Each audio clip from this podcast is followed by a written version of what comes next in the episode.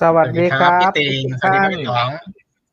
สวัสดีครับ พี่ติ่งพอภูวดลนะครับ วันนี้ขออนุญาตเรียกว่าพี่ติ่งแล้วกันนะครับครับสเอ่อวัสดีครับ เรา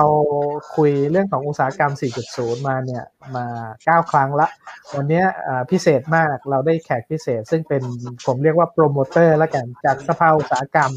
นะครับมาช่วย เล่าให้เราฟังว่าทำไมผู้ประกอบการต้องทานฟอร์ม ผมจำได้ว่าเมื่อสักประมาณ4-5ปีที่แล้วเนี่ยนะครับ ที่ได้มีโอกาสคุยกับทางฝั่งของสภาอุตสาหกรรม ที่ริเริ่มนโยบายอุตสาหกรรม 4.0 เนี่ยในหลาย ๆ มุมมองที่จะทำให้ผู้ประกอบการไทยเนี่ยเข้าสู่อุตสาหกรรม 4.0 ยกระดับเพื่อความสามารถในการแข่งขัน วันนี้ตัวจริงเสียงจริงมานะครับแล้วมาชวนคุยกันว่าเอ่อคิดอะไรนะครับใน ฝั่งสภาอุตสาหกรรม ICTI เนี่ยคิดอะไรแล้วเห็นอะไรว่าทำไมเรื่องนี้เป็นเรื่องจำเป็นต้องปรับเปลี่ยนนะครับอืมผมว่าพี่ติงก่อนเอ่อเห็นตั้งแต่แรกเลยนะ ตรงเนี้ยลองพี่ติงก่อนพี่ขยายความให้ก่อนผมจะนิดไปนึงนะครับเราไปกดไลค์กดแชร์กันก่อนพี่ โอเค ผมส่งเข้าไปในไลน์ให้แล้วอ่านะครับฮะพี่ติ่งส่งให้ไลน์นะฮะโอเคโอเคต่อเลยครับ ก็เอ่อหลักๆในเรื่องของ Industry 4.0 เนี่ยทางเอ่อ สภาอุตสาหกรรมนะครับเราผลักดันมาตั้งแต่ก่อนที่จะมี Thailand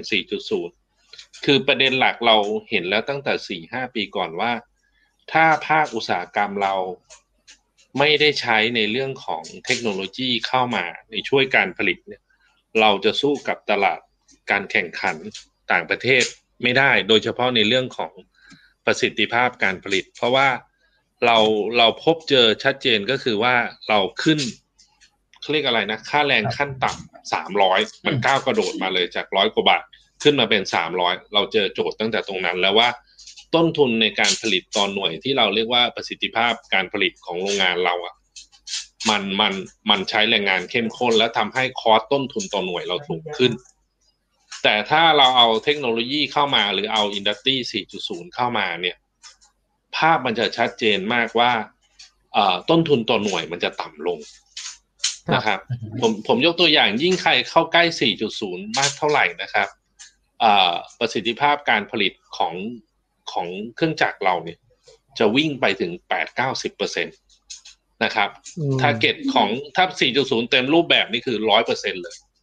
นะครับครับตอนนี้เมืองไทยไม่ใช่ไม่มีนะฮะ มีบางที่ 90กว่าเปอร์เซ็นต์เดี๋ยว เดี๋ยวจะ ค่อยๆเล่า อันนี้คือ pain point ที่เจอมาเมื่อ5ปีก่อน แล้วก็หลังจากนั้นสภาอุตสาหกรรมนะครับ โดยผมในสถาบันเป็นผู้อำนวยการสถาบัน ICTI นะครับ ก็คือสถาบันเทคโนโลยีและการสื่อสารเพื่ออุตสาหกรรม ก็ได้รับมอบหมายจากสภาอุตสาหกรรมว่า ให้เป็นกลไกในการผลักดันในเรื่องของ Industry 4.0 ไปหาสมาชิก เราก็เริ่มวาง scope กับ partner ต่างๆ ว่าเราจะทำยังไง อันนี้ก็จะอืมอืมเป็นจุดเริ่มต้นของของการเข้ามาผลักดันสถาบัน ICTI เข้ามาผลักดันในเรื่อง Industry 4.0อ่าไปสู่สมาชิกเต็มรูปแบบ ครับครับครับ สมัยนั้นเขายังพูดถึงสตาร์ทอัพสตาร์ทอัพอยู่เลย แล้ว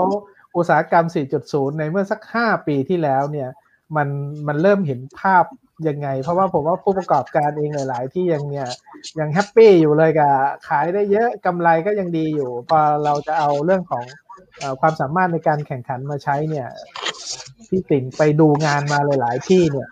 เห็นอะไรต่างกันไหมครับ ผู้ประกอบการเราเริ่มขยับตัวไหมในประเทศกับต่างประเทศ ถ้าถ้าสมัยก่อนเนี่ย 4.0 มันจะมาก่อนในเรื่องของการทำทันฟอร์มอีก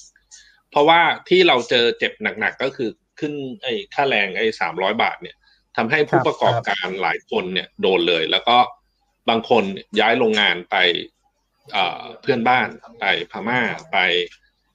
ไปอ่าเขมรหลายคนขายบริษัททิ้งเพราะสู้ต้นทุนเรื่อง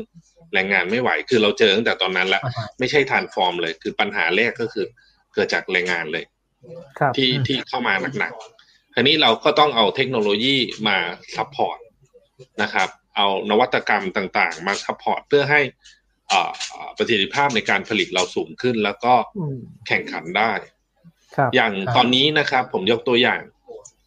ช่วงนี้เนี่ยคือมันมันค่อนข้างจะไปไปกลับกลับมาค่อนข้างเร็ว ถ้าสมัยสมัยเมื่อปีสองปีเนี้ยเราจะพบเห็นว่า โรงงานใหม่ ๆ หรือการลงทุนใหม่ๆจะอยู่ที่เวียดนาม บางครั้งก็ไปที่จีน ใช่ไหมฮะ โดยเฉพาะเวียดนามนี้มาเยอะเหตุผลหลัก ๆ ไม่มีอะไรมากกว่า ค่าแรงขั้นต่ำที่เขาถูกกว่าเรา ค่าแรงที่ถูกกว่าเรา โรงงานก็จะไปสร้างที่นั่น แล้วโรงงานที่ไปสร้างที่เวียดนามคือโรงงานที่ลงทุนใหม่นะครับเขาลงทุนด้วย automation ด้วย robot ด้วย 4.0 มาปุ๊บประสิทธิภาพการผลิตต้นทุนต่อหน่วยเขาต่ำกว่าประเทศไทยทันทีซึ่งซึ่งนี่คือวิชั่นของทางสภาอุตสาหกรรมที่เราเห็นมาตลอดว่า เอ๊ะ ถ้าประเทศไทยเราไม่ปรับปรุงหรือไม่ผลักดันในเรื่องของ Industry 4.0 โดยเฉพาะในเรื่องของ productivity เราจะเราจะพากันตายทั้งทั้งทั้งอุตสาหกรรมผมผมใช้คำว่าพากันตาย แต่ในเรื่องของ transform นะครับ มันกลับเป็นตัวเร่งมากขึ้น เช่น industry transformation ดิจิตอลเข้ามา แทนที่เรื่องของ 4.0 จะลดลงไม่เลยครับตอนนี้คือใครทำก่อนได้เปรียบ ใครไม่ทำตอนนี้อาจจะไม่อยู่แล้วก็ได้ เพราะว่าตัวของโควิดเข้ามา เรื่องของ digital disruption เข้ามา คราวนี้ยิ่งเป็นตัวเร่งเข้าไปใหญ่เลย ครับ อืม ในมุมที่ผมฟังฟังจากที่พี่พูดมาจากกี้เนี่ยฮะว่าถ้าถ้าสมมุติว่าเป็นผู้เป็นผมเป็นผู้ประกอบการ แล้วอยากได้รับการสนับสนุนหรือความแนะนำหรือความช่วยเหลือเนี่ย จะเข้าไปขอคำปรึกษาได้ไหมต้องทํำยังไงอย่างอย่างหนึ่งนะครับ ในเรื่องของการสนับสนุนเนี่ยทางสถาบันนี้จะเน้นในเรื่องของตัวผู้ประกอบการจะต้องมีมีมีความตั้งใจก่อนนะครับครับ เราไม่อยากทำอะไรที่ที่ถ้าคุณไม่ ถ้าทำเรื่อง 4.0 หรือ digital transform ถ้าตัวของผู้บริหารไม่ไม่ไม่มี mindset หรือไม่มีความตั้งใจโอกาส success น้อยมาก คือผู้บริหารจะต้องมาก่อน ผมเคยเจออสมาชิกสภาเดินมาถาม ผมต่อหน้าตรงๆเลย วันนั้นจัดสัมมนา awareness ในเรื่องของน่าจะเป็น system integration ซึ่งมันเป็น part หนึ่งในการที่เรากระตุ้น 4.0 สถาบันจะทำอยู่สองสามแบบ แบบแรกก็คือ awareness เราก็ให้รู้ว่า 4.0 มันทำอะไร แต่ถ้าจะลง detail ลึกๆ how to ผมเจอผู้ประกอบการมาถามว่า ภาครัฐเหมือนกันสนับสนุน 4.0 แต่ไม่เคยบอกเลยว่า 4.0 ทำยังไง เราก็เลยมีคาร์ด ที่เป็นวางในเรื่องของ 4.0 ให้กับสมาชิกสภา ชื่อว่า course EDIT ซึ่งคุณต๋องก็ก็เป็นโค้ดในในในหลักสูตรนี้ด้วยนะครับ เรามาวางหลักสูตรนี้เพื่อวาง mindset ว่าถ้าบริษัทกอไก่ผมตั้งโจทย์ requirement ให้ทางทีมงานและผู้พัฒนาไปว่า ถ้าโรงงานอยากจะไปสู่ 4.0 เขาจะต้องเริ่มยังไงอย่างเป็นขั้นเป็นตอนเป็น step นะครับท้ายที่สุดเราก็มาที่ตกผลึกที่หลักสูตรที่ชื่อว่า EDIT นะครับ หลักสูตรนี้จะเรียนประมาณสักสองเดือน มีทั้งดูงานแล้วมีทั้งการวาง framework นะครับแล้วมีโค้ดให้ในหลักสูตรท้ายที่สุดผู้เรียนเนี่ยจะร่วมกันเวิร์กช็อปแล้วทำแผนในการปรับปรุงโรงงานไปสู่ 4.0 กับที่ปรึกษาและผู้เชี่ยวชาญที่ที่ผมเรียกว่าโค้ดต่างๆนะครับ เข้ามาช่วยกัน นะครับเราเรียนทั้งเรื่องของหลักคิดในเรื่องการทำ System Integration เครื่องจักรที่แตกต่างจะ integrate ได้ยังไง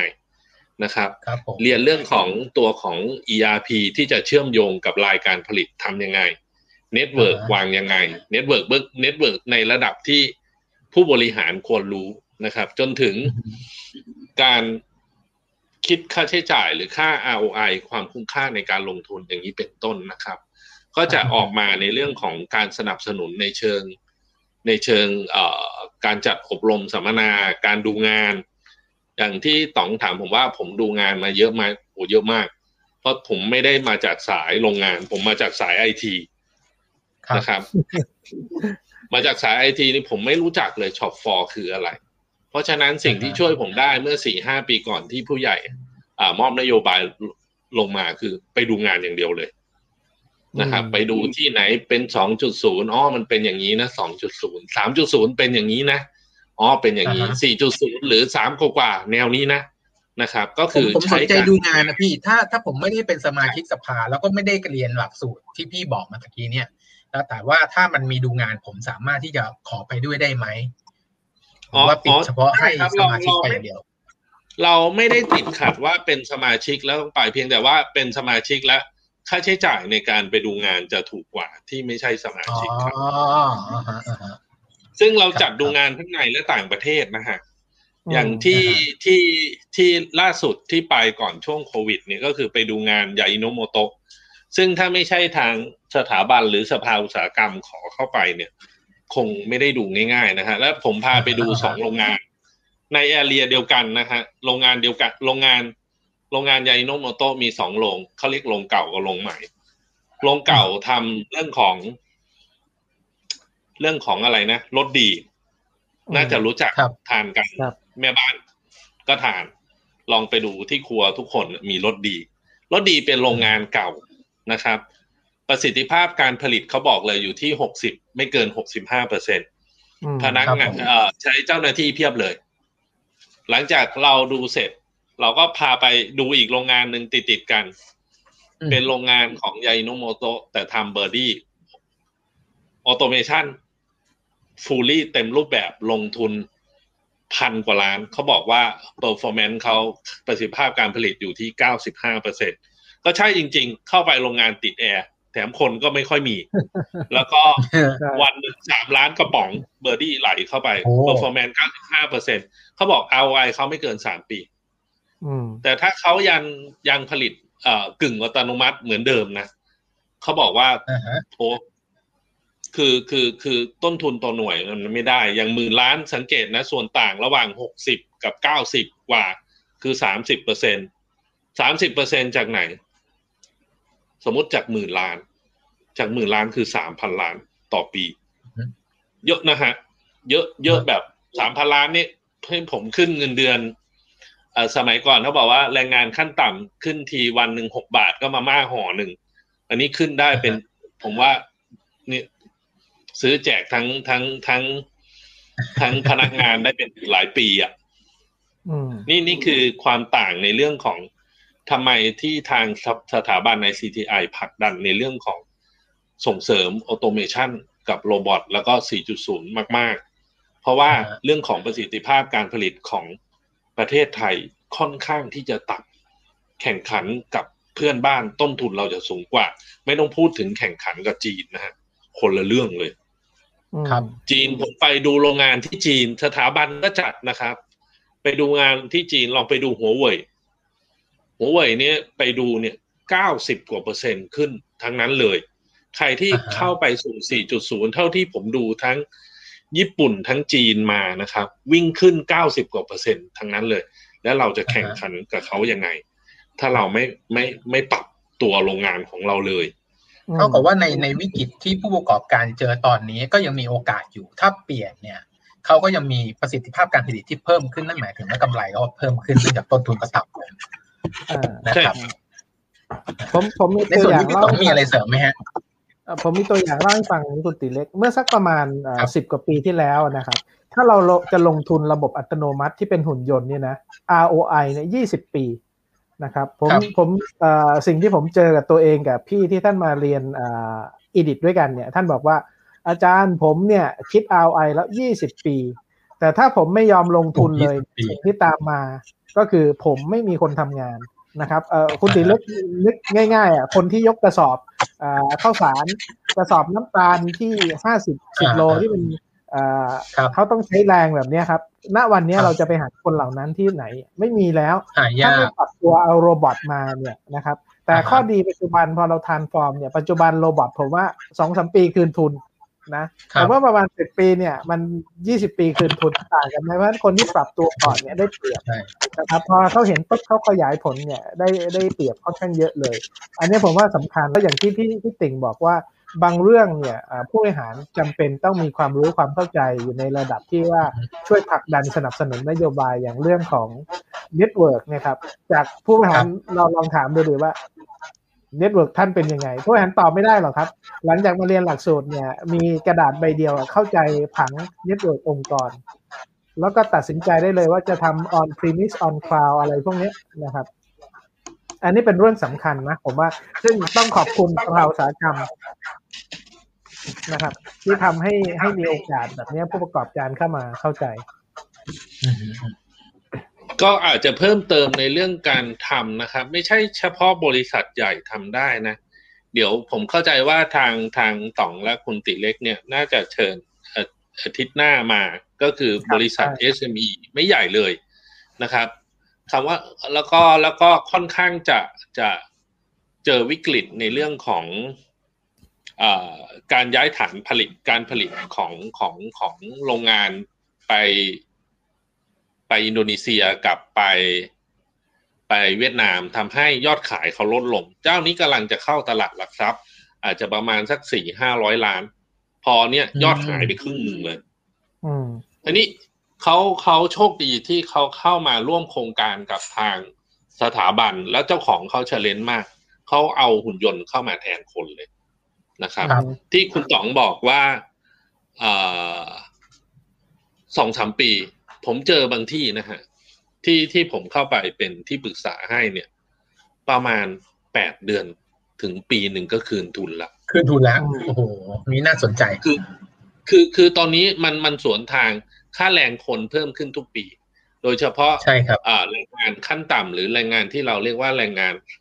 แรงงาน แรงงานแรงงานต่างด้าวที่เราใช้เป็นส่วนใหญ่นะครับ ครับมันจะขึ้นทุกปี แต่ต้นทุนของหุ่นยนต์และ automation ลดลงทุกปีอ่าฮะแล้วก็ภาครัฐก็ support ในเรื่องของอ่าการเสียภาษีการไปหักภาษีในเรื่องของการลงทุนเรื่อง automation robot มันก็ครับเขาก็รู้ว่าว่านี่คือปัญหาเขาต้องการที่จะเร่งในเรื่องประสิทธิภาพการผลิตผ่านทางครับเครื่องไม้เครื่องมือที่ที่ดีขึ้น ไม่งั้นเราแข่งกับเพื่อนบ้านเราลำบากแน่เลยอืมเนี่ยนะครับเพราะแข่งไม่ได้เลยต้นทุนต่อหน่วยเราสูงกว่าเพื่อนนะ อืมนะครับนะครับ แล้วก็อย่างอย่างเนี้ยคือไซส์ SME ทำได้นะฮะ อยู่ที่ที่ผู้บริหารมีความตั้งใจ และมี mindset ที่จะทำแค่ไหนนะครับพี่ติ่งเราใจถึงอย่างเดียวไม่ได้ต้องมี mindset นะครับครับผมว่าเอ่อองค์กรเนี่ย ถ้าเราเคยมีเอ่อดรวิทูลท่านเคยถามผมเนี่ยท่านถามว่าต๋อง ผู้ประกอบการที่เข้ามาโครงการทานฟอร์มหรือว่าอุตสาหกรรม 4.0 เนี่ยคิดเป็นสักกี่เปอร์เซ็นต์ผมว่าไม่ถึง 5% 10%ทำไมผู้ประกอบการส่วนใหญ่ยังไม่อยากเข้ามาในมุมมองของพี่ติ่งเขาเขาเห็นอะไรหรือเขายังไม่มั่นใจอะไรถึงไม่อยากเข้ามา อืมหนึ่งก็คือผมส่วนตัวนะคือหนึ่งคือไม่รู้ นึกว่าค่าใช้จ่ายมันจะเยอะนะครับ เพราะจริง ๆ เราเคยทำทานฟอร์มให้กับสมาชิกสถาบัน ICTI เนี่ย ทำให้กับสมาชิกเนี่ยภาครัฐ เราไปดึงงบภาครัฐเข้ามานะฮะเมื่อประมาณครับสองปีก่อนทำทานฟอร์มในเรื่อง 4.0 ให้กับสมาชิกประมาณ 12 เคสนะครับบางเคสใช้เวลาไม่นาน อย่างผมยกตัวอย่างได้อย่างอย่างบริษัทปุนฟู้ดลูกอมคูก้าเนี่ยนะครับที่อืมขายขายลูกอมคูก้าเอ่อประสิทธิภาพการผลิตเขาค่อนข้างค่อนข้างไม่ดีอย่างเขามีเวทในการอย่างลูกอมมันจะ มันจะเหมือนขนมตังเมอะยาวๆ เวลาตัดนี่ต้องตัดเกิน ค่าที่เขาตัดเกินเนี่ย เฉลี่ยแล้วก็คือทิ้งไปประมาณเจ็ดแสนบาทต่อเดือน ตัดเกินรวมๆเขาอะก็คือวัตถุดิบที่เขาทิ้งไป เราเข้าไปใช้ IoT นะครับ ใช้เทคโนโลยี IoT ไปวางระบบให้เขาจนเกิดเวทเสียเหลือสองแสนบาทต่อเดือน นั่นคือเขาคืนมาประมาณ ห้าแสนบาทต่อเดือน ฟรีๆเลยฟรีฟรีๆคูณคูณใช่คูณใช่ไปเลยปีหนึ่งเท่าไหร่ไอเนี่ยคือครับเป็นการที่เราเอาเทคโนโลยีเข้าไป และถามว่า IoT ช่วยลดขั้นตอนหลายอย่างมากเลยในการทำงาน และเร็วอืมด้วยประมาณสักสี่เดือนหกเดือนก็เก็บงานเรียบแล้ว อย่างนี้เป็นครับต้น เพราะว่าอืมเพราะว่าของบุญฟู้ดก็ไม่ใช่บริษัทใหญ่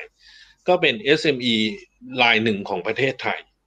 นะครับครับผมใช้คำว่าเป็น SME เลย แล้วเราเข้าไปทานฟอร์มถึงขนาดว่า บางเจ้าเหมือนทำขายฮีทปั๊มอยู่ ผมเข้าไปผมนึกว่า อู่รถยนต์น่ะคืออมคนก็ไม่ค่อยมี ครับ คนคนไปไหนหมดเขาออกไปติดตั้งอุปกรณ์หมด เราเข้าไป transform ว่าเอาเขาเอาเซ็นเซอร์ไปติดที่ heat pump นะครับ แล้วเขาเปลี่ยน product เขาไม่ใช่ขายสินค้าอือฮึไปบริการไปทำ preventive maintenance เช่นครับ อุปกรณ์ตัวนี้ถ้ามันก่อนที่จะเสีย ระบบมันจะส่งสัญญาณมาที่เซิร์ฟเวอร์กลาง ตัวพนักงานที่มอนิเตอร์ก็จะมี message เตือน คนเวลาเขาจะซ่อมแต่ก่อนวิ่งสองสามครั้งกว่าจะรู้ว่าอะไรเสียนะ อันนี้วิ่งครั้งเดียวเขาก็มีข้อมูลอยู่แล้ว หยิบอะไหล่ไปปุ๊บวิ่งเลย อย่างนี้เป็นต้นเข้าขายอย่างเงี้ย คือขาย preventive maintenance ยอดขายเขาพุ่งขึ้นประมาณสองร้อยเปอร์เซ็นตนะครับอืมเขาขายสิ่งที่แตกต่าง อันนี้คือขั้นขั้นสุดในการ transform ก็คือเปลี่ยนตัวเองเป็นขายบริการครับนะครับ แล้วผมก็ถามว่าโมหรือเปล่าเขาบอกพี่ผมเอาเขาเรียกอะไรนะหนังสือรับรองว่าไม่ใช่ไม่ใช่หนังสือรับรองเหมือนกับใบคอนเฟิร์มออเดอร์จ่ายเงินล่วงหน้า มาเป็นอืมหลักฐานได้ไหมว่า เนี่ยโอเคเฮ้ยผมบอครักบไอ้นี่โอเค อย่างนี้อือฮึเป็นต้นนะคครัรับบดังนั้นผมผมยังยืนยันว่า เทคโนโลยีมันทำทานฟอร์มในทุกรูปแบบอืม เพียงแต่คุณจะหาคนให้เจอ หาที่ปรึกษาให้เจอหาเพื่อนให้เจอนะครับ ก็เอาเป็นว่าทางสถาบันหรือทีมทีมไอเลฟหรือโค้ดต่องก็น่าจะให้คำแนะนำได้นะครับครับ ไม่ไม่ไม่ไม่ไม่ไม่น่าจะติดอะไรในเรื่องพวกนี้ โอเคนะครับ อะอันหนึ่งที่ผมว่าน่าสนใจที่พี่ติ่งพูดเมื่อกี้อะครับเจอในภาคธุรกิจที่ได้ประโยชน์เนี่ยนอกเหนือจากเรื่องของการเพิ่มประสิทธิภาพ จะได้เห็นมุมมองอีกมุมมองหนึ่งที่ผมเรียกว่าเป็น customer centric หรือ product ไม่ได้ขาย product อย่างเดียวนะ ตอนนี้ขาย product plus service ไปด้วยเลยนะครับ แล้วก็เปลี่ยนมุมมองว่า เอ๊ะลูกค้าในมุมของลูกค้าต้องการอะไร เพราะว่าอย่างเคสฮิตปั๊มเมื่อกี้อะครับหลาย ๆ ที่เอา product plus service แล้วเพิ่มมูลค่าในการขายได้ด้วย นะอันนี้ค่อนข้างสำคัญเพราะผมผมว่าในยุคนี้โควิดมาหลายคนมองว่า โอ้โห มันจะ sunset ไหม พอเราไปมองวิเคราะห์ดีๆเนี่ยจะเห็นโมเดลธุรกิจใหม่เลย มันคือการ transform องค์กร ซึ่งอย่างที่พี่ติ๋งบอกอะคือ ระดับผู้บริหารต้องเข้ามาให้ความสำคัญเรื่องนี้ก่อน เพื่อจะได้ขับเคลื่อนนะครับ องค์กรของท่านเป็น digital vision ซึ่งผมว่าสำคัญ แล้วแล้วอย่างที่พี่ติ๋งทำเวิร์กช็อปหลาย ๆ เวิร์กช็อปกับลูกค้าในฝั่งของขายครับเขามีเห็นอะไร เพราะว่าในฝั่งขายบอกว่า ขายไม่ได้จะ transform อะไรล่ะ อะไรประมาณเนี้ยอันนี้พี่ติ๋งให้มุมมองหน่อยว่าเคยไปทำเวิร์กช็อปแบบนี้มา เห็นอะไรในฝั่งของช่วยในการขายมากขึ้นไหมครับอืม ในของอุตสาหกรรมนะครับ ส่วนใหญ่แล้วผมผมไปช่วยสมาชิกที่เป็นสมาชิกสภาอุด สิ่งหนึ่งเนี่ยที่ทุกคนต้องเจอที่ผมเจอมาตั้งแต่ประเด็นสี่ห้าปีว่า ยังไงก็ตามลักษณะที่เป็นตัวกลางเนี่ยโป๊กเกอร์ หรือ agent ในการขายของเนี่ยสี่ห้าปีเนี้ยมันจะต้องลดลงเรื่อยๆ ยกตัวอย่างเช่น modern trade นะครับ สมมติว่าเราเคยเราเป็นโรงงานเราขายของให้ modern trade เราจะเจออยู่สองสามเรื่องนะครับ ก็คืออืมสามสิบเปอร์เซ็นในการโดนหักใช่นะครับ ยังไม่รวมค่าเชลฟ์เดี๋ยวนะครับ SKU เอ FKU ค่า เสร็จแล้วไม่พอนะ กว่าจะได้ตังค์บางทีหกสิบวันเก้าสิบวัน ใช่ ถูกปะแคสตูแคอัสนนี้คือยี่สิบคือวันอัพเลยเออคือโรงงานเจอตลอด แต่เนื่องจากว่าคาแรคเตอร์โรงงานก็คือเข้าขายเป็นเป็นแมสเป็นเบลเยอะดังนั้นก็คือต้องใช้เงินและทุนทุนเยอะ แต่พอโลกปัจจุบันนะครับอีคอมเมิร์ซเข้ามา มันจะขายจาก B2B เป็นเปลี่ยนไปเป็น B2B2C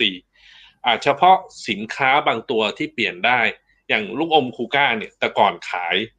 B2B ตลอดนะครับครับขายส่งให้กับห้างต่างๆ ขายส่งให้กับผู้จัดจำหน่าย ไม่เคยทำการตลาดออนไลน์เลย เราเราอย่างแรกคือเบอร์หนึ่ง ต้องเปลี่ยน mindset ด้วย ก็หลายบริษัทที่เราเข้าไปช่วย transform ในเรื่องของจาก B2B มาขายเป็น B2B2C เหตุผลหลักๆ 2 เรื่องนะครับ เราขายสมมติว่าทางโรงงานขายเอง ยังไงข้อที่ 1 กำไรก็มากกว่า ที่ให้ให้ขายที่เป็น B2B นะครับ เพราะว่าไม่โดนหัก 30%ต่อให้หักค่าจัดส่งค่าคนมันก็ประมาณสัก 20% ก็ยังมีส่วนต่างอีกสิบเปอร์เซ็นแต่สิ่งหนึ่งที่เขาได้แน่นอนคือเมื่อไหร่ขาย B2B2C คือเงินเข้ามาก่อน แล้วผมค่อยส่งของ ผมได้ตังค์ก่อนนะแคทโฟครับผมจะดีมาก แต่ว่าทำอย่างนี้ยมันต้องอดทนในการทำการตลาดแล้วทางผู้ประกอบการเนี่ย โดยเฉพาะเรื่องลงของโรงงานเนี่ยจะไม่ค่อยชำนาญ ส่วนใหญ่เขาขายขายส่งมาตลอดตั้งแต่รุ่นพ่อรุ่นแม่แต่คราวนี้เกมอย่างเงี้ยเปลี่ยนไปละ อย่างผมยกตัวอย่างสหพัฒน์เนี่ยขาย B2B2C เก่งมากครับนะฮะลองไปสหพัฒน์ดูนะ คุณจะเจอทั้งช้อปปี้ลาซาด้าขายยกส่งยกส่งของของในเครือสหพัฒน์เนี่ยเขาทำเต็มรูปแบบเลย B2C เขาก็มี B2B เขาก็มี มันต้องขายคู่กันได้นะครับครับในอนาคตตัวพวกพวกนี้คู่แข่งเราไม่ใช่ห้างอย่างเดียวนะ เพราะตอนนี้สินค้าจากจีนเนี่ย มันมันขายขายถูกมากอะถูกจนน่ากลัว ใช่ครับเออผลิตได้ยังไงเนี่ยเพราะเพราะว่า เพราะว่าตลาดเขาใหญ่กว่าเราไง ตลาดเขามองลูกค้าทั้งโลก คือคือคือเป็นลูกค้าเขาเขาผลิตทีหนึ่งสมมุติว่า เมาส์เขาผลิตเมาส์ตัวเนี้ยเขาผลิตทีล้านชิ้น ต้นทุนอาจจะตวงร้อยหนึ่งแต่บ้านเราผลิตหมื่นชิ้นนี่หล่อแล้วนะฮะอืมอ่าฮะ สมมุติบริษัท A รับผลิตเมาส์อะหมื่นชิ้น ต้นทุนเรายังไงก็ประมาณสองสามร้อยเลยอืมครับใช่คือสเกลมันไม่ได้อ่าฮะก็ก็อันนี้เป็นเรื่องของของการปรับเปลี่ยนในเรื่องของเอ่อโรงงานหรือผู้ประกอบการต่างๆ ที่คุณจะต้องเข้ามาสู่ B2B2C มากขึ้น เข้ามาสู่ end user ผมขอขอเป็นไอเดียให้กับผู้ประกอบการนิดนึงเนื่องจากผมลุยเรื่องด้านทางด้านการตลาด แล้วพอ พอเข้าไปคุยกับผู้ประกอบการเนี่ย บางคนเขายังไม่เข้าใจคำว่า pre order คือเขาบอกว่าไม่กล้ารับเงินลูกค้ามาก่อนสองก็คือเขาไม่รู้ว่า เอ๊ะออนไลน์ต้องทำยังไงเริ่มยังไง นะฮะการที่จะเคยขายเป็นเป็นเบลไปเป็นล็อตล็อตแล้วจะมาขายปีแข่งจะขายยังไง ตรงเนี้ยคือบางครั้งเขายังยังยังไม่เปิดใจดีกว่าผมก็เลยยังไม่เปิดใจหรือยังมองไม่เห็นภาพฮะพี่ติ่งพอจะมีทริคอะไรนิดนึงให้เขาเออพอโยนไปปุ๊บเขาจะได้ มองเห็นว่ามันมีมันมีโอกาสอยู่ในวิกฤตจริงมันก็เป็นเรื่องเรื่องใหญ่คือยังยังไงก็ตามนะครับ เกมเนี้ยตลาดมันบีบ ครับนึกออกไหมตลาดความความหมายของว่าตลาดมันบีบหมายความว่า การแข่งขันในโลกเนี่ยยังไงมันก็ไปที่โรงงานจะต้องไปที่ B2B2C ตัวกลางจะต้องค่อยๆหายไป หรือลดลงอ่าหรือทานฟอร์มไปอีกรูปแบบหนึ่งครับใครจะไปช้าไปเร็วอีกอีกมัน ถ้าคุณไปช้าคุณอาจจะไม่ทันเพื่อนละบางครั้งคุณอาจจะแย่ละห้างที่คุณเคยขายอย่างเกิดโควิด สังเกตนะเป็นตัวเร่งที่ดี ห้างที่เคยขาย แม่งปิดหมดเลยอ่าครับผมเคยขายส่งแต่ห้าง เคสนี้คุณต่องกับผมเจอมาแล้วใช่ไหมอืมเคยขายส่งให้เฉพาะให้แต่ห้างเป็นหลักเป็นคอโปรเซสอ่าฮะวันดีคืนดีคืนดี วันดีคืนดีห้างปิดอ้าวอ่าฮะห้างห้างนี่คือเส้นเลือดใหญ่ปิดปุ๊บอ้าวขายไม่ได้แล้ว แล้วออนไลน์มันมันต้องค่อยๆทำค่อยๆสะสมนะครับ เพราะจริง ๆ ไม่ว่าจะออนไลน์หรือออฟไลน์ การตลาดจะต้องนำครับ นะครับ การจัดการค่อยตามมา mindset ผู้บริหารต้องเอาตลอดนะครับอืมแล้วก็กระบวนการหลายเรื่องที่มันแตกมันจะต้องมีการเรียบเรียงแล้วก็คิดใหม่ การตั้งราคาขาย การจัดส่งเงินเหมือนกันนะครับ เงินมันไม่ได้เข้ามาเป็นล็อตเหมือน เหมือนขายแบบขายส่ง ขายปลีกในยเงินเข้ามาเหมือนเงิน ผมเรียกว่าเงินหยอดกระปุกอะสมมติผมขายลูกอมคูก้า ถ้าผมขายส่งให้บิ๊กซีผมก็ได้ล็อตหนึ่งสมมติ ห้าหมื่นแต่ถ้าอือฮึผมขายกับลูกค้ารายย่อย มันมาร้อยหนึ่งสองร้อยแต่มันมาอ่าฮะมันมาเป็นระยะระยะมาต่อเนื่องใช่แล้วคุณจะบริหารจัดการยังไง พอลูกค้าเขาส่งเงินมาให้คุณปุ๊บเขาก็จะบอกได้ของเมื่อไหร่อืมซึ่งอืมผมถามว่า แล้วแล้วเราไม่มีวิธีเหรอโอ้ยมีคนทำให้คุณเองเลย ดอปชิปมีทั้งแพลตฟอร์มหลายตัวที่รับบริหารจัดการให้โรงงานนะอืมยังไงก็ตามส่วนต่างหรือกำไร มันก็มันก็มากกว่าเราทำเองอยู่แล้ว มันมันมีอ่าฮะมันมีหลายชแนลหลายช่องทาง เพียงแต่ เพียงแต่เข้ามาศึกษามันหน่อยนะครับอืมอืมเข้ามาศึกษามันหน่อยแล้วก็นึกอะไรไม่ออกมาตามมาตาม Facebook ตามตามตามกิจกรรมสถาบันก็ได้ เพราะของเราเน้นในเรื่องของไอที ของภาคอุตสาหกรรม ผมผมผมไม่ลงไปในส่วนของบริการ เพราะว่าสมาชิกสภาส่วนใหญ่ก็จะเป็นภาคอุตสาหกรรมนะครับ เราก็จะส่งเสริมอีคอมเมิร์ซด้วยเหมือนกัน เพราะท้ายที่สุดแล้ว ในการทำ industry 4.0 เนี่ย มันจะโดนปลายทางก็คือ mass customization อืมครับใช่ไหมฮะมันจะไปบีบรายการผลิตอยู่แล้ว ว่าให้ลงไปที่ลูกค้ารายย่อยมากขึ้น ตามที่ลูกค้าต้องการ นะครับอ่าฮะปัจจุบันเจอมาเยอะแล้วนะครับว่าพอขายออนไลน์ดีๆ ตัวออนไลน์เป็นตัวชี้ว่าลูกค้าต้องการแบบนี้ผลิตต้องไล่ตามออนไลน์เลยอืมอืมอืมอืมแล้วไม่ใช่รู้จักเอาข้อมูบลริษัทเล็กนะ บริษัทครับแล้วหลายบริษัทเล็กยิ่งไปง่าย เพราะว่าเราเราเราตัวเล็ก อืมครับอืมพี่ต๋องมีอะไรเสริมไหมพี่ ตัวนี้ผมว่าน่าสนใจคือมีเคสหนึ่งที่เป็นนักเรียนที่เข้ามาในเรียนอีดิเนี่ย product ที่เขาขายเนี่ยเขาขายใน commercial เป็นหลักพอหลังๆพอเปลี่ยน service ปุ๊บเนี่ยขายในโรงงานอุตสาหกรรมเนี่ยนะครับเพื่อตอนที่โควิดเนี่ยพวกสุขภัณฑ์ทำความสะอาดอะไรต่างๆเนี่ยนะน้ำยาทำความสะอาดเนี่ยเปลี่ยนตลาดใหม่ทำ commercial ใหม่เนี่ยเราเห็นเลยว่าจริงๆ utilize โอกาส ของการสร้างธุรกิจใหม่ได้เลยเนี่ยน่าสนใจซึ่งที่ติ่งเองก็มีมีเคสเนี่ยที่เป็นลูกค้าที่มาเรียน ซึ่งถ้าเขาไม่เข้ามาเรียนเนี่ยจะไม่เห็นภาพนี่นะ แต่พอมาปุ๊บเนี่ยอย่างที่บอกว่าติดตามกับทางสภาอุตสาหกรรมบ่อยๆอะได้โอกาสใหม่แล้วก็ utilize productivity ที่สูงขึ้นเพราะบางที่เนี่ยบอกว่าไม่รู้จะผลิตยังไงก็มันไม่มียอดขายอะแต่พอเห็นตลาดใหม่ปุ๊บเนี่ยกลายเป็นว่าผลิตยังไงก็ไม่ทันเลยนะ ตอนเนี้ยเอ่อต้องทั้งโรงงานใหม่เลยนะ อันนี้พี่ติ่งอาจจะเสริมได้นะครับ ผมว่าเคสเนี้ยน่าน่าสนใจแล้วก็เป็นผมว่า digital transformation เนี่ยมันมองสามเรื่องเนาะ productivity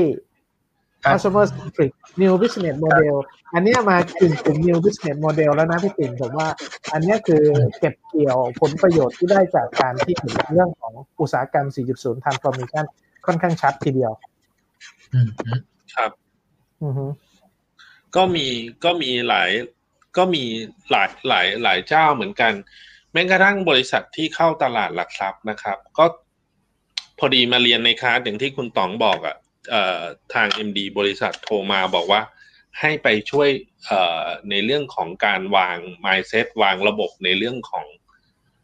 การขายขาย B2B2C ให้หน่อยนะครับอืมการจะทำอย่างนี้ได้นะครับ อย่างหนึ่งที่สำคัญมากและต้องเป็น ในอนาคตจะสำคัญยิ่งขึ้นก็คือบุคลากรทางด้านไอทีผมอืมผมโชคดีเข้าไป เนื่องจากเป็นบริษัทใหญ่เนี่ย ทีมไอทีค่อนข้างแข็งแรง แต่ผมก็ต้องสู้กับเซลล์เก่า ที่อืมเข้าใจสมมครัติบว่าโรงงานโรงงานที่ขายอุปกรณ์ทำความสะอาดนะฮะเขาขายทีเขาเซลล์ได้เท่าไหร่ขายทีห้าหมื่นได้ค่าคอมเท่านี้เลย แต่ถ้าขายเป็น B2B2C เครื่องทำความสะอาดใหญ่ๆห้าหมื่นแสนหนึ่งมันมันมันมันขาย B2B2C ไม่ได้ เพราะฉะนั้นมันจะมีทิกนิดหนึ่งก็คือว่าปกติถ้าเป็นขาย B2B2C ให้แยกเป็นทีมอีกทีมหนึ่งขึ้นมา เป็นทีมอืมใหม่เลยอืมแล้วเอา IT backup อยู่ข้างหลัง เพื่อที่จะให้ทางทีมเดิมเนี่ยไม่กระทบมาก พวกนี้จะต้องถูกวางแล้วก็ถูกดีไซน์นะครับว่า ว่าว่าจะบริหารจัดการยังไง แม้กระทั่งเรื่องของของราคา ราคาไม่เท่าต้นทุนในเรื่องของการจัดการโลจิสติกก็ไม่เหมือนกัน ครับต้นทุนในเรื่องของการเก็บเงินก็ไม่เหมือนกัน แถมการตลาดก็ไม่เหมือนกันอีกนะครับ ขายเป็น B2B2C เนี่ยไม่สามารถใช้เซลล์วิ่งได้ เราต้องวางครับระบบเทคโนโลยีด้านไอทีดังนั้นบุคลากรไอทีเนี่ยค่อนข้างสำคัญ แต่ถ้าไม่มีมีทางออกไหมมีนะครับ มันมีแพลตฟอร์มหลายตัวช่วยทำแทนเราหมดเลย เพียงแต่เราต้องอ่าฮะหาคนประสานงานและรู้เรื่องเทคโนโลยีไอทีบ้างครับนะครับไอ้พวกเนี้ยจะพอช่วย SME ได้ มีสตาร์ทอัพเยอะแยะนะครับ ที่ที่ทำเรื่องเรื่องเอ่อ pack pick and pack ให้เลยครับไม่ต้องเอาอะไรมาก มีออเดอร์เท่าไหร่เอาไปฝาก warehouse เขาไว้ เดี๋ยวเขาจัดส่งอะไรให้หมด มีหน้าร้านออนไลน์เรียบร้อยเลยอืมมีคนทำให้ ผมครับเชื่อว่า margin เนี่ย จะสูงกว่าที่เราส่งให้ห้างแน่นอน ยังไงเราก็เหลือเหลือมากกว่าแน่นอน โอเคอ่าฮะอะอันนี้ก็ก็ก็ก็ก็มีมีมีมีมีใช้อยู่ฮะมีทางสถาบันช่วยช่วยทำหลายเรื่องอยู่ในเรื่องพวกนี้อืมโอเคครับนะครับ อผมขออนุญาตชวนคุยประเด็นสุดท้าย พี่ติ่งพอดีมีเวลาอีกนิดนิดหน่อยนะครับ ในมุมของสภาอุตสาหกรรมกับ ICTI เนี่ยจะช่วยโปรโมทเรื่องของอุตสาหกรรม 4.0 กับผู้ประกอบการไทยยังไงในปีนี้ปีหน้าเนี่ยที่น่าสนใจในความสามารถในการสั่งซื้อที่จะเพิ่มขึ้นของเขาบ้างครับ ปีนี้ไปจนถึงปีหน้านะครับ เราก็ยังคงให้น้ำหนักในเรื่องอย่างอย่างเอ่อ4.0 เนี่ย เป็นพันธกิจ 30%ของสถาบันนะครับเราวางน้ำหนักไว้ ปีหนึ่งกิจกรรมของสถาบัน ถ้าไม่โควิดไม่เข้าจะมีกิจกรรมทุกอาทิตย์ ปีหนึ่งประมาณเกือบ50ครั้งนะครับครับเราวางไว้ครบลูปเลย ถ้าเป็นเรื่องเกี่ยวกับอินดัสทรี4.0 ผมวางน้ำหนักกิจกรรมไว้ถึง 30-40% ครับนะครับเรามีกิจกรรมระยะสั้นก็คือกิจกรรมหมายความว่าต้องการใจร้อนต้องการเอาบางส่วนของ 4.0 ไปทำยกตัวอย่างเช่น ถ้าผมอยากทำ OEE แบบเรียลไทม์เรามีคลาสเรียนสองสาวัน คุณจะเรียนเรียนรู้เลยว่าอ๋อ OEE แบบเรียลไทม์มันทำยังไง และบางทีผมพาไปดูงานด้วยนะครับ ไม่ไม่ใช่แค่เรียนรู้ practice ใน ในห้องเรียนครับ เราจะพาไปดูของจริงนะครับ สมัยก่อนนี่ไปดูที่ไหน Electrolux นะครับ เห็นภาพชัดเลยว่าโรงงาน Electrolux ที่ระยองเนี่ยเขาทำ OEE แบบ real-time เป็นยังไงนะครับ แล้วก็ค่าใช้จ่ายเนี่ย ผมบอกได้เลย ปัจจุบัน IoT ช่วยได้เยอะนะครับ หลักหมื่น เสร็จภายในประมาณสามประมาณ ผมใช้คำว่าไม่เกินอาทิตย์หนึ่งก็ทำได้ ครับใช่นะครับก็เทคโนโลยีมันมันย่นย่ออันนี้คือ implement ระยะกลางส่วนระยะยาวเนี่ย เรามีคลาสสองคลาสหลักที่เรียนประมาณสองเดือนในการ how to และ what และวาง framework แล้วจนตลอดจนได้แผนเนี่ยคลาสที่เป็นที่ชื่อว่า edit edit นี้เรียนเรื่องของ industry 4.0 แล้วก็อีกคลาสหนึ่งซึ่งกำลังกำลังประชาสัมพันธ์อยู่ช่วงนี้ก็คือคลาส iRobot จริงๆก็คือภาคต่อยอดของ edit เนื่องจากว่าในเรื่องของ automation กับ robot เนี่ย ใน edit เนี่ยเรียนเรียนคาบเดียวครับแต่พอ iRobot เนี่ยพอเรามาคลี่ดูมันมีหลายเรื่องที่เราต้อง integrate เรื่องของ automation กับ iRobot เนี่ยอาการหุ่นยนต์เข้ามาด้วยกัน เราก็เลยแยกออกมาเป็นคลาสหนึ่งประมาณ เรียนเท่าๆกับ edit เลยคือสิบสิบกว่าครั้งนะครับครับเน้นเอาหุ่นยนต์กับ automation เนี่ย โดยเฉพาะเรื่องของ low cost robot เนี่ย ไปใช้ในโรงงานได้ยังไง ก็คือเลือกเลือก automation กับ robot ที่เหมาะสมกับโรงงาน บางอันเราไม่จำเป็นต้องเลือกหุ่นยนต์หกแกนสองแกนก็ทำได้ ได้ดีด้วย เลือกให้เหมาะสมกับเราจะได้ไม่แพงใช่ครับ อย่างหุ่นยนต์สองแกนบางทีเนี่ยบางคนไม่รู้จักเลยยี่ห้อนี้แอปสันทำหุ่นยนต์สองแกนได้ดีที่สุดในน้ำหนักห้ากิโลครับ นะฮะเขาได้รางวัลระดับโลกบางทีผมไม่รู้ทุกคนรู้แต่อะไรอมร่อนฟานัดมิสูใหญ่ๆไปนุ่งเลยก้าใหญ่ก้าเออไม่นึกว่าเอฟสันเอฟสันทำได้ฮะ แล้วเขาได้ระดับโลกเลยแชมป์เพราะอะไร มันปริ้นปรินเตอร์เอฟสันที่เป็นปรินเตอร์แค่เป็นปรินเตอร์ที่ดีที่สุดในท้องแกนตลาเอ็ดกกับแกนแกนวายแค่นั้นพอ ใช่ครับ อย่างนี้เป็นต้นนะครับ แล้วก็นี่คือกิจกรรมที่วางซีรีส์ไว้ทั้งปีจนถึงปีหน้า รวมจนถึงดูงานน่าจะเริ่มกลับมาละโอเคตอนนี้ก็เดือนเดือนนี้ ประมาณปลายเดือน ผมจะมีไปดูโรงงานMicro Precision ที่ทำ SME ลายลายไม่ใหญ่มาก แล้วเอา automation กับ robot มาใช้ในโรงงาน แล้วทำให้เขารอดในยุคโควิดเลย อ่าอย่างนี้อันนี้คือคือคือคือที่เราวางไว้ปีนี้ครับ โอเคนะครับ ก็วันนี้ต้องขอบคุณพี่ติ่งมากเห็นภาพชัด เพราะว่าผมอ่าก็เห็นความตั้งใจของสภาอุตสาหกรรมที่จะเปลี่ยนผู้ประกอบการไทยยกระดับความสามารถในการแข่งขันนะครับ ว่าถ้าเราไม่เริ่มวันนี้ เราก็ไม่รู้จะไปสู้เมื่อไหร่เพราะข้างบ้านเราไม่ว่าจีนเวียดนามเนี่ยความสามารถในการแข่งขันเขาดีมากแล้ว แล้ว GDP หลักๆ ในภาคการผลิตเนี่ยสภาอุตสาหกรรมก็เป็นตัวขับเคลื่อนหลักๆ อยู่แล้วนะครับ วันนี้ต้องขอบคุณพี่ติ๋งมากครับ แล้วไว้โอกาสหน้าเนี่ยอาจจะขออนุญาตเชิญเข้ามาคุคุยคิดเรื่องอุตสาหกรรม 4.0 กับเราอีกนะครับต้องขอบคุณมากครับพี่เตงวันนี้ ขอบคุณครับ ขอบคุณครับสวัสดีครับขอบคุณครับผมฮะสวัสดีครับ